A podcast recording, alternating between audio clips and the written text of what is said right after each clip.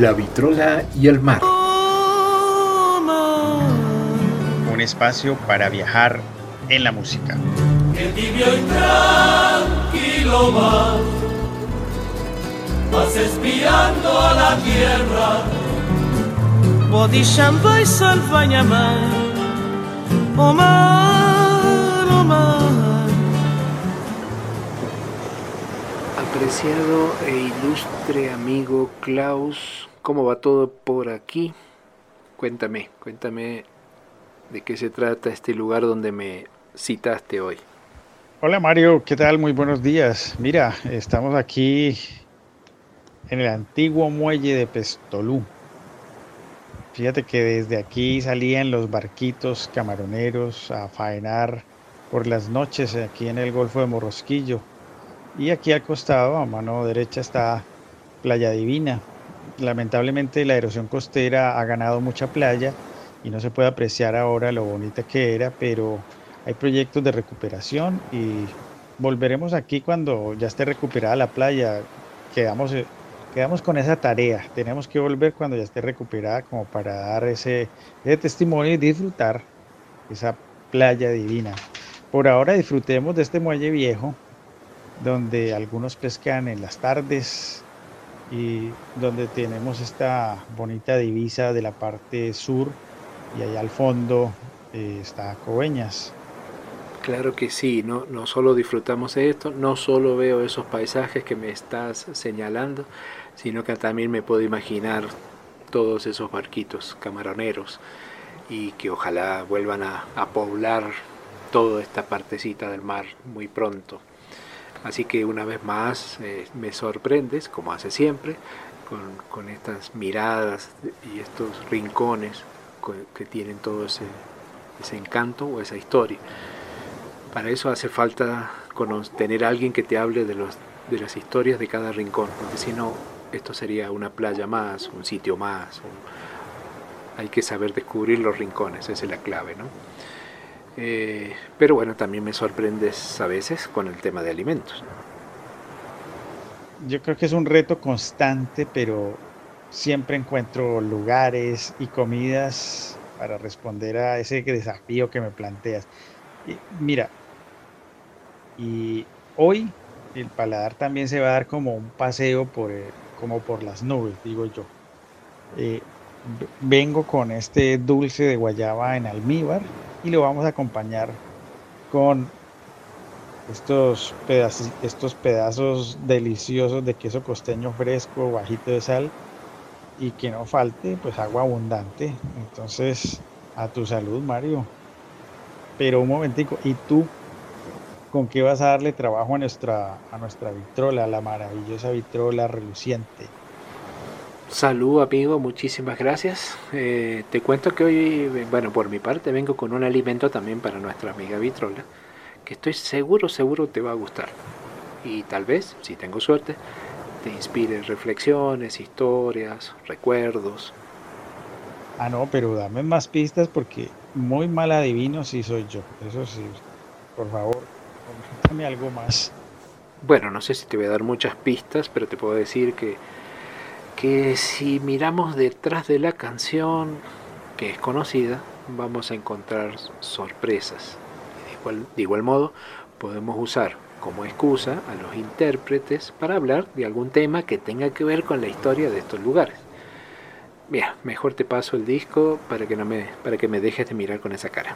Ah, ve, hoy traes una canción con, con bastante peso, ¿no? Eh, mucho tonelaje, 16 tons. Eh, The Platers. No sé si, si 16 tons la escuché, no estoy seguro, pero sí estoy casi que seguro, más que seguro, que el grupo es el, el de la versión original de esa famosa canción Solo tú. Pero demos paso a esas 16 toneladas a ver con qué con qué llegamos. Some people say a man is made out of mud. A poor man made out of muscle and blood. Muscle and blood, skin and bone.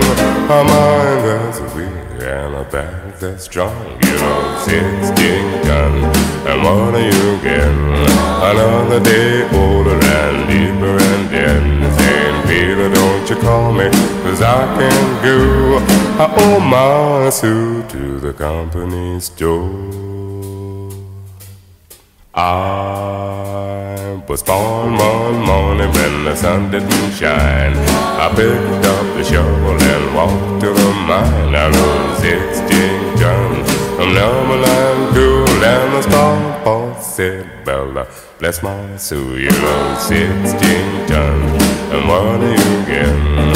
Another day older and deeper and then St. Peter, don't you call me, cause I can go.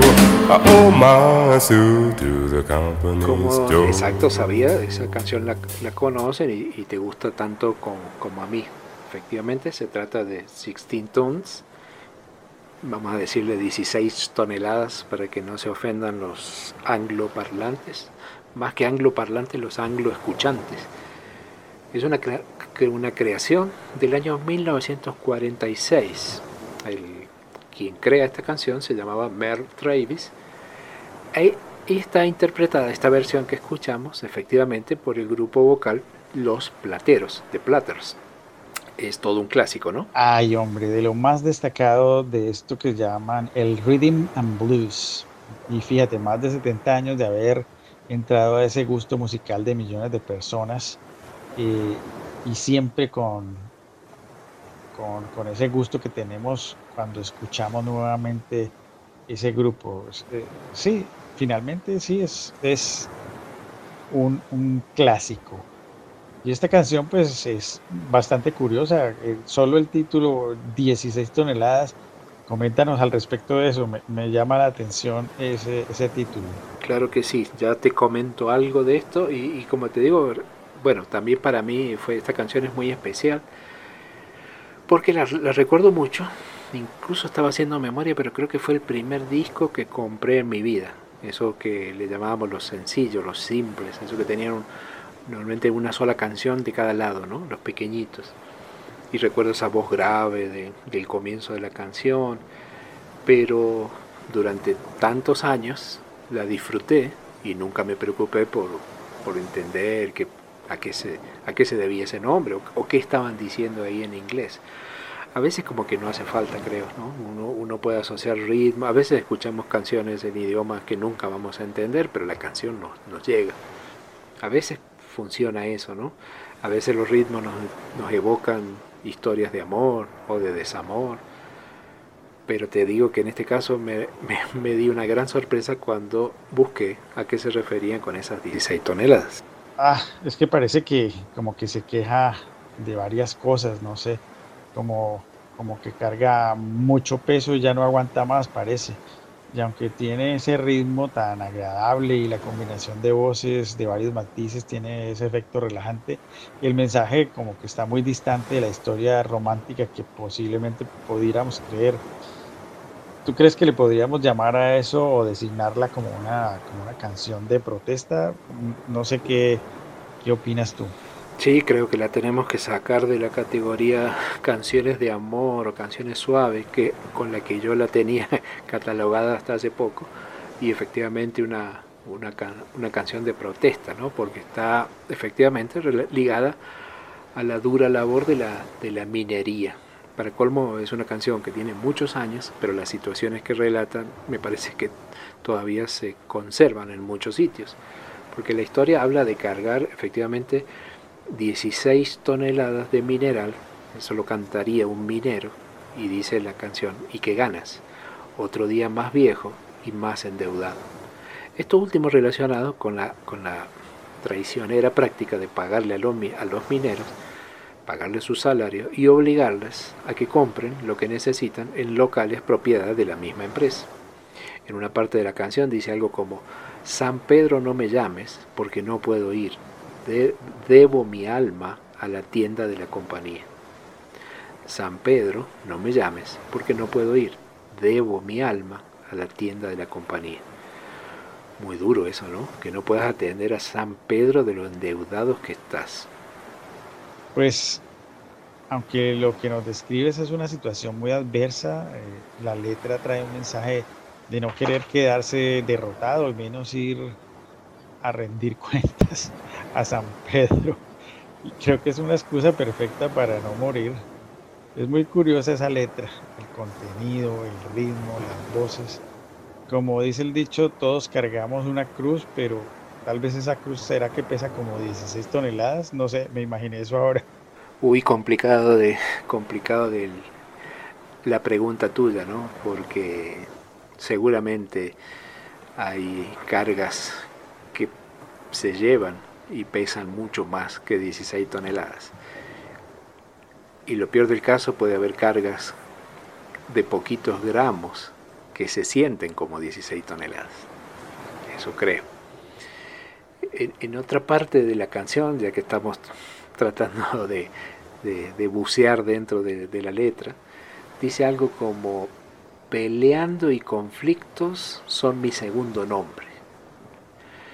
Muy duro, ¿no? Eh, porque me hace pensar en la vida de esos, de esos mineros y entonces, claro, me traen recuerdos, imágenes, por ejemplo, de los garimpeiros en, el norte de Brasil o en, el Brasil, Brasil profundo, en el Brasil sin ley.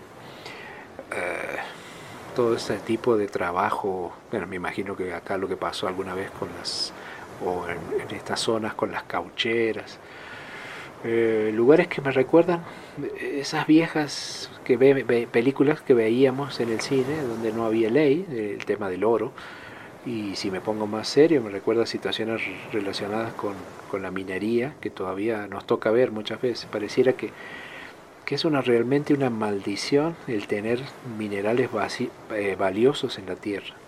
Te traen el brillo, el glamour en otras partes, ¿no? Pensando en el oro, ponle oro, diamantes, esmeraldas pero traen muchas desgracias en, los lugares donde están, donde hay personas que con sus manos gastadas están recogiéndolos, o, el carbón, ¿no? que no es una cosa de, glamour, es necesaria, y me trae la, la imagen de, esos, de esas personas viviendo en esos hormigueros, trabajando en esos hormigueros, que seguramente es una situación que es mucho peor de la que yo pueda imaginarme. El oficio de la minería en socavores, en túneles, esos que se incrustan dentro de la tierra, pues es muy admirable, muchísimo, muy respetable, pero da temor solo de pensar en esas circunstancias en que van eh, eh, estas personas a, a su trabajo a oscuras, con frío, sin aire suficiente en esos lugares, con tanta humedad eh, eh, con esa sensación constante como de que se va a quedar uno atrapado. Yo creo es inhumano de verdad, realmente es inhumano. Pero aliviemos esto escuchando la canción. If of men didn't, a lot of the others still If the right one don't get you, then I left one real you know. Done, and what are you getting? Another day older and deeper and debt. Saint Peter, don't you call me, cause I can go. I owe my suit to the company store. I was born one morning and it was drizzling rain. A fighting in trouble on my middle name. I was raised in a king brick. I know mama line, you know how to make me walk the line. You know, sixteen guns, and what are you getting? Another day older and deeper and dancing. Peter, don't you call me, cause I can go.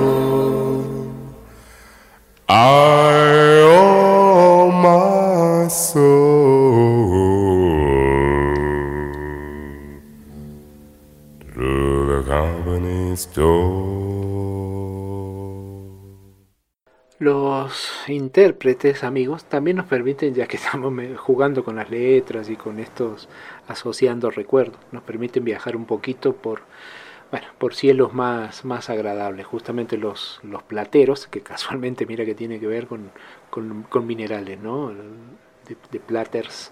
Este grupo se forma en el año 1953 y bueno, son famosos hasta el año en el que se disuelve esta formación inicial, que se caracterizaba porque siempre había cuatro cantantes masculinos y una mujer. ¿no? Fue considerado el mejor grupo vocal negro de la historia del rock. Seguro que te trae recuerdos, como me pasa a mí, y recuerdos de otras canciones, como decías, eh, Solo tú, El Gran Simulador, Hay humo en tus ojos, ahí cómo, cómo estamos de recuerdos. Exacto, exacto. Eh, te mencioné al principio eh, esa genial canción que se llama Only You, Solo tú, y esas voces que elevan, ¿no? La primera vez que escuché esa canción me dejó con ganas de escucharla de nuevo y como describías ya en alguna vitrola anterior, eh, era muy difícil rastrear eh, las canciones en esos tiempos sin herramientas como las de hoy, pero mm, ya después eh, fue saliendo como en programas de radio que yo escuché en algunas películas y lentamente empecé a tener más contacto con la canción y ya pues hace parte de, de mi como de mi colección de música. Siempre mantengo un especial gusto por ese tema y claro, pues hay muchos, muchos éxitos de ellos. Como no mencionar ese, eh, el Smug Get in Your Eyes? O sea, hay humo en tus ojos o My Prayer, mi oración. En fin, mucha, mucha música buena, muy buena, clásica. Así que bueno, funcionó tal como lo pensaba, de que esto te, iba a mover recuerdos y, sensaciones agradables. De eso se trata la, la malintención o buena intención según como la mires. Eh, eh, amigo, volviendo a, los, a este grupo, que lleva el nombre de los plateros, claro, me, me queda fácil hablarte de La Plata, el que tuvo mucho que ver con la no solo con la historia, o si tuvo que ver con la historia, por lo tanto con el presente de todos estos pueblos de América, ¿no? porque se, buscaba no solo el oro, sino se llevaba también de aquí la plata. Y pienso entonces en, esa en, todo lo que generó esa búsqueda del tesoro, de, del dorado, de, la plata. ¿Qué, qué cosa hay, qué cosa mágica hay detrás de ese brillo? Porque mira que hay muchos metales que brillan, pero la cosa es con estos dos. Pero fíjate, no es solo, no es solo el brillo. Aquí me aventuro a opinar en terrenos que son muy tuyos, muy, muy de químico diría yo, porque son metales preciosos, son metales pesados, mm, creo que son nobles, metales nobles, tú me puedes confirmar. Y pues entre los muchos atributos que entiendo que tienen, eh, eh, pues está en ser consumidos, sí, por la joyería, por los joyeros, pero también tienen aplicaciones en otros temas como la electricidad, por lo que entiendo. Yo creo que tú nos puedes explicar mejor, pero bueno, hoy que tomamos ese jugo de naranjas de, de Monpós que nos mandó la señora Lula, pues debo hacer alusión también a las técnicas de orfebrería en plata que se practican allá en Monpós, a, la usanza antigua. Tuve la oportunidad de visitar la escuela taller de, allá y pues es un arte bien particular y muy elaborado, muy bien trabajado y pues invito a la gente que cruce por allá, que, se acerque y que pues, a los que les guste pues consuman. Eh, o compren la orfebrería.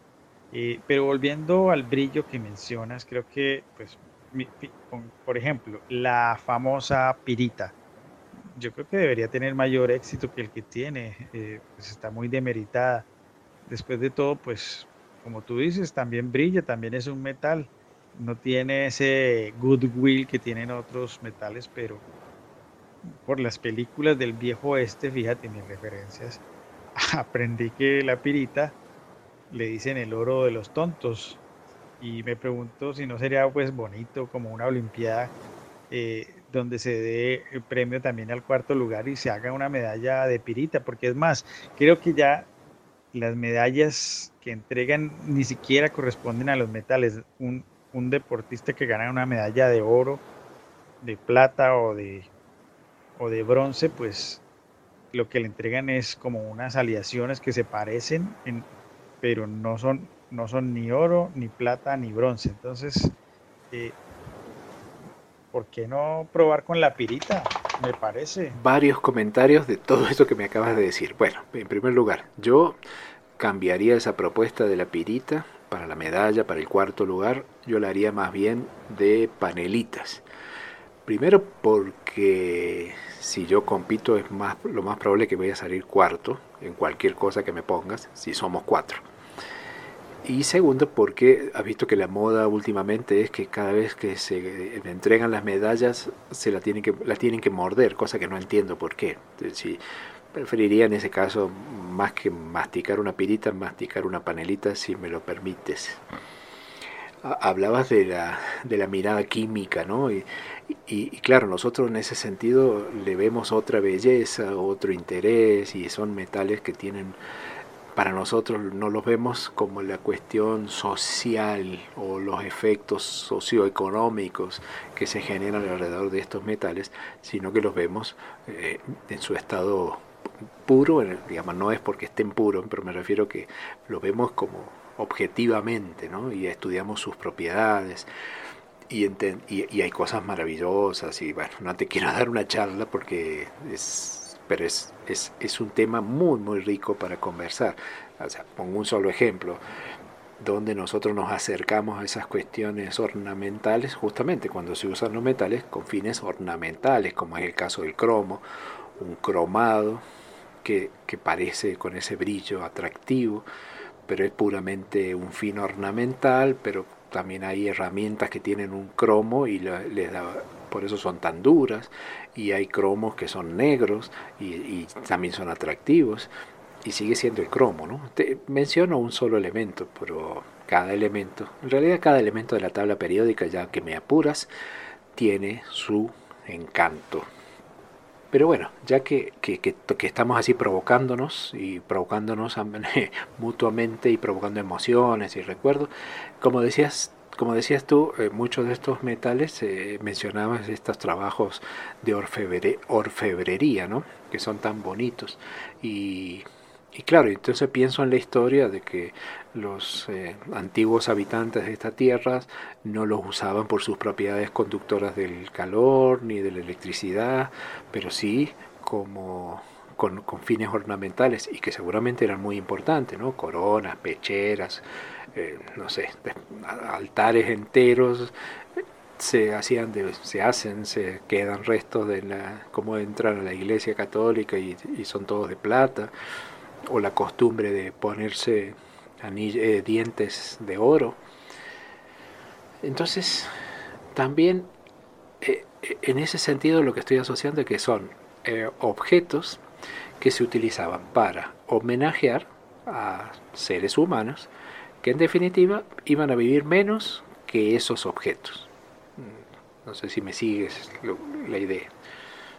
Por otro lado, tenemos ofrendas, en otros casos, que se ofrendan alimentos.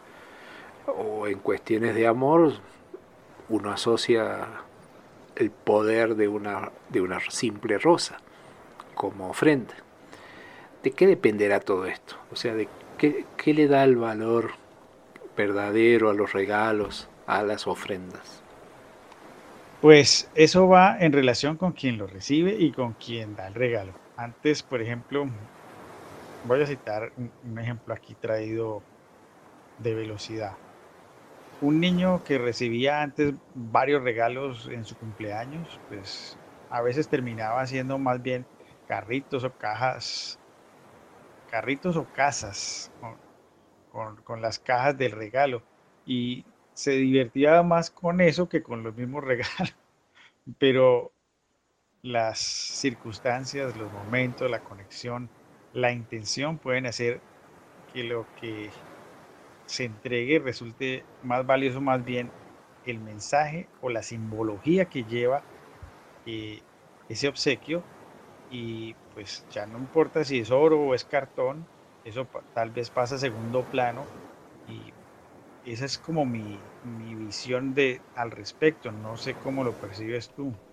Sí, estoy de acuerdo contigo y seguramente, bueno, nos lleva tiempo aprender que, que el regalo no es eso que tenemos en la mano, no es eso que recibimos en la mano. El regalo es otra cosa que no estamos viendo, pero que sí debemos sentir. Estoy de acuerdo. Ahora mira, mírale la cara que tiene la, la vitrola. Estamos hablando de temas tan profundos hoy que yo creo que tiene 16 toneladas de ganas de escucharnos, o de escucharte especialmente, porque eres el que hace los cierres brillantes de nuestro encuentro. Estamos, como siempre, no nos olvidamos, al lado del mar. Eh, si hablo de mar, entonces me pongo a pensar en aquellos marineros que años atrás cruzaban todo el océano para buscar a esto, para venir hasta acá a buscar esos metales. ¿Cómo, cómo habrá sido esa época, no? ¿Cómo, ¿Cómo habrá sido ese fuego que los alimentaba para atreverse a esa semejante aventura, esa incierta aventura? La simple codicia, la, la maldición del dorado.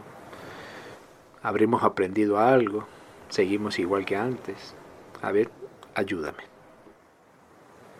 Ay, no, la codicia eh, sigue siendo un motor muy fuerte. Creo que sí hemos aprendido pero no aplicamos. O sea, eso es un contrasentido. Hemos aprendido, pero no aplicamos. Y seguimos buscando esa riqueza, esas ganas de, de, poder, de que tengamos eh, acomodé lugar muchas, muchas cosas eh, para sentirnos bien. Y ya poco importa si destruimos la naturaleza, porque ya pronto, pues parece que nos plantean que nos vamos a trastear a otro planeta, a Marte, qué sé yo. Eso ya está como, como muy bien programado.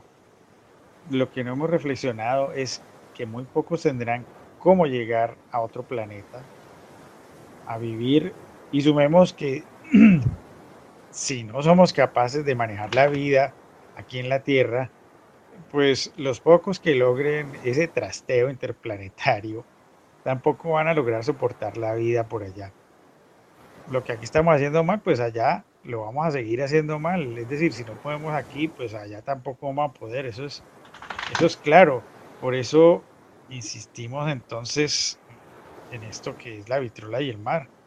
Los viajes son en la música y nos permiten apreciar las maravillas que aún quedan en millones de seres humanos y en la diversidad de ambientes de, nuestro planeta.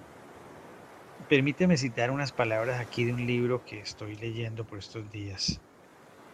La belleza confabulada me hizo pensar que otra vida era realmente posible. Sentirme por fin tranquila, sin apuro. Creo que a estas alturas había olvidado muchas sensaciones buenas del hecho simple de vivir.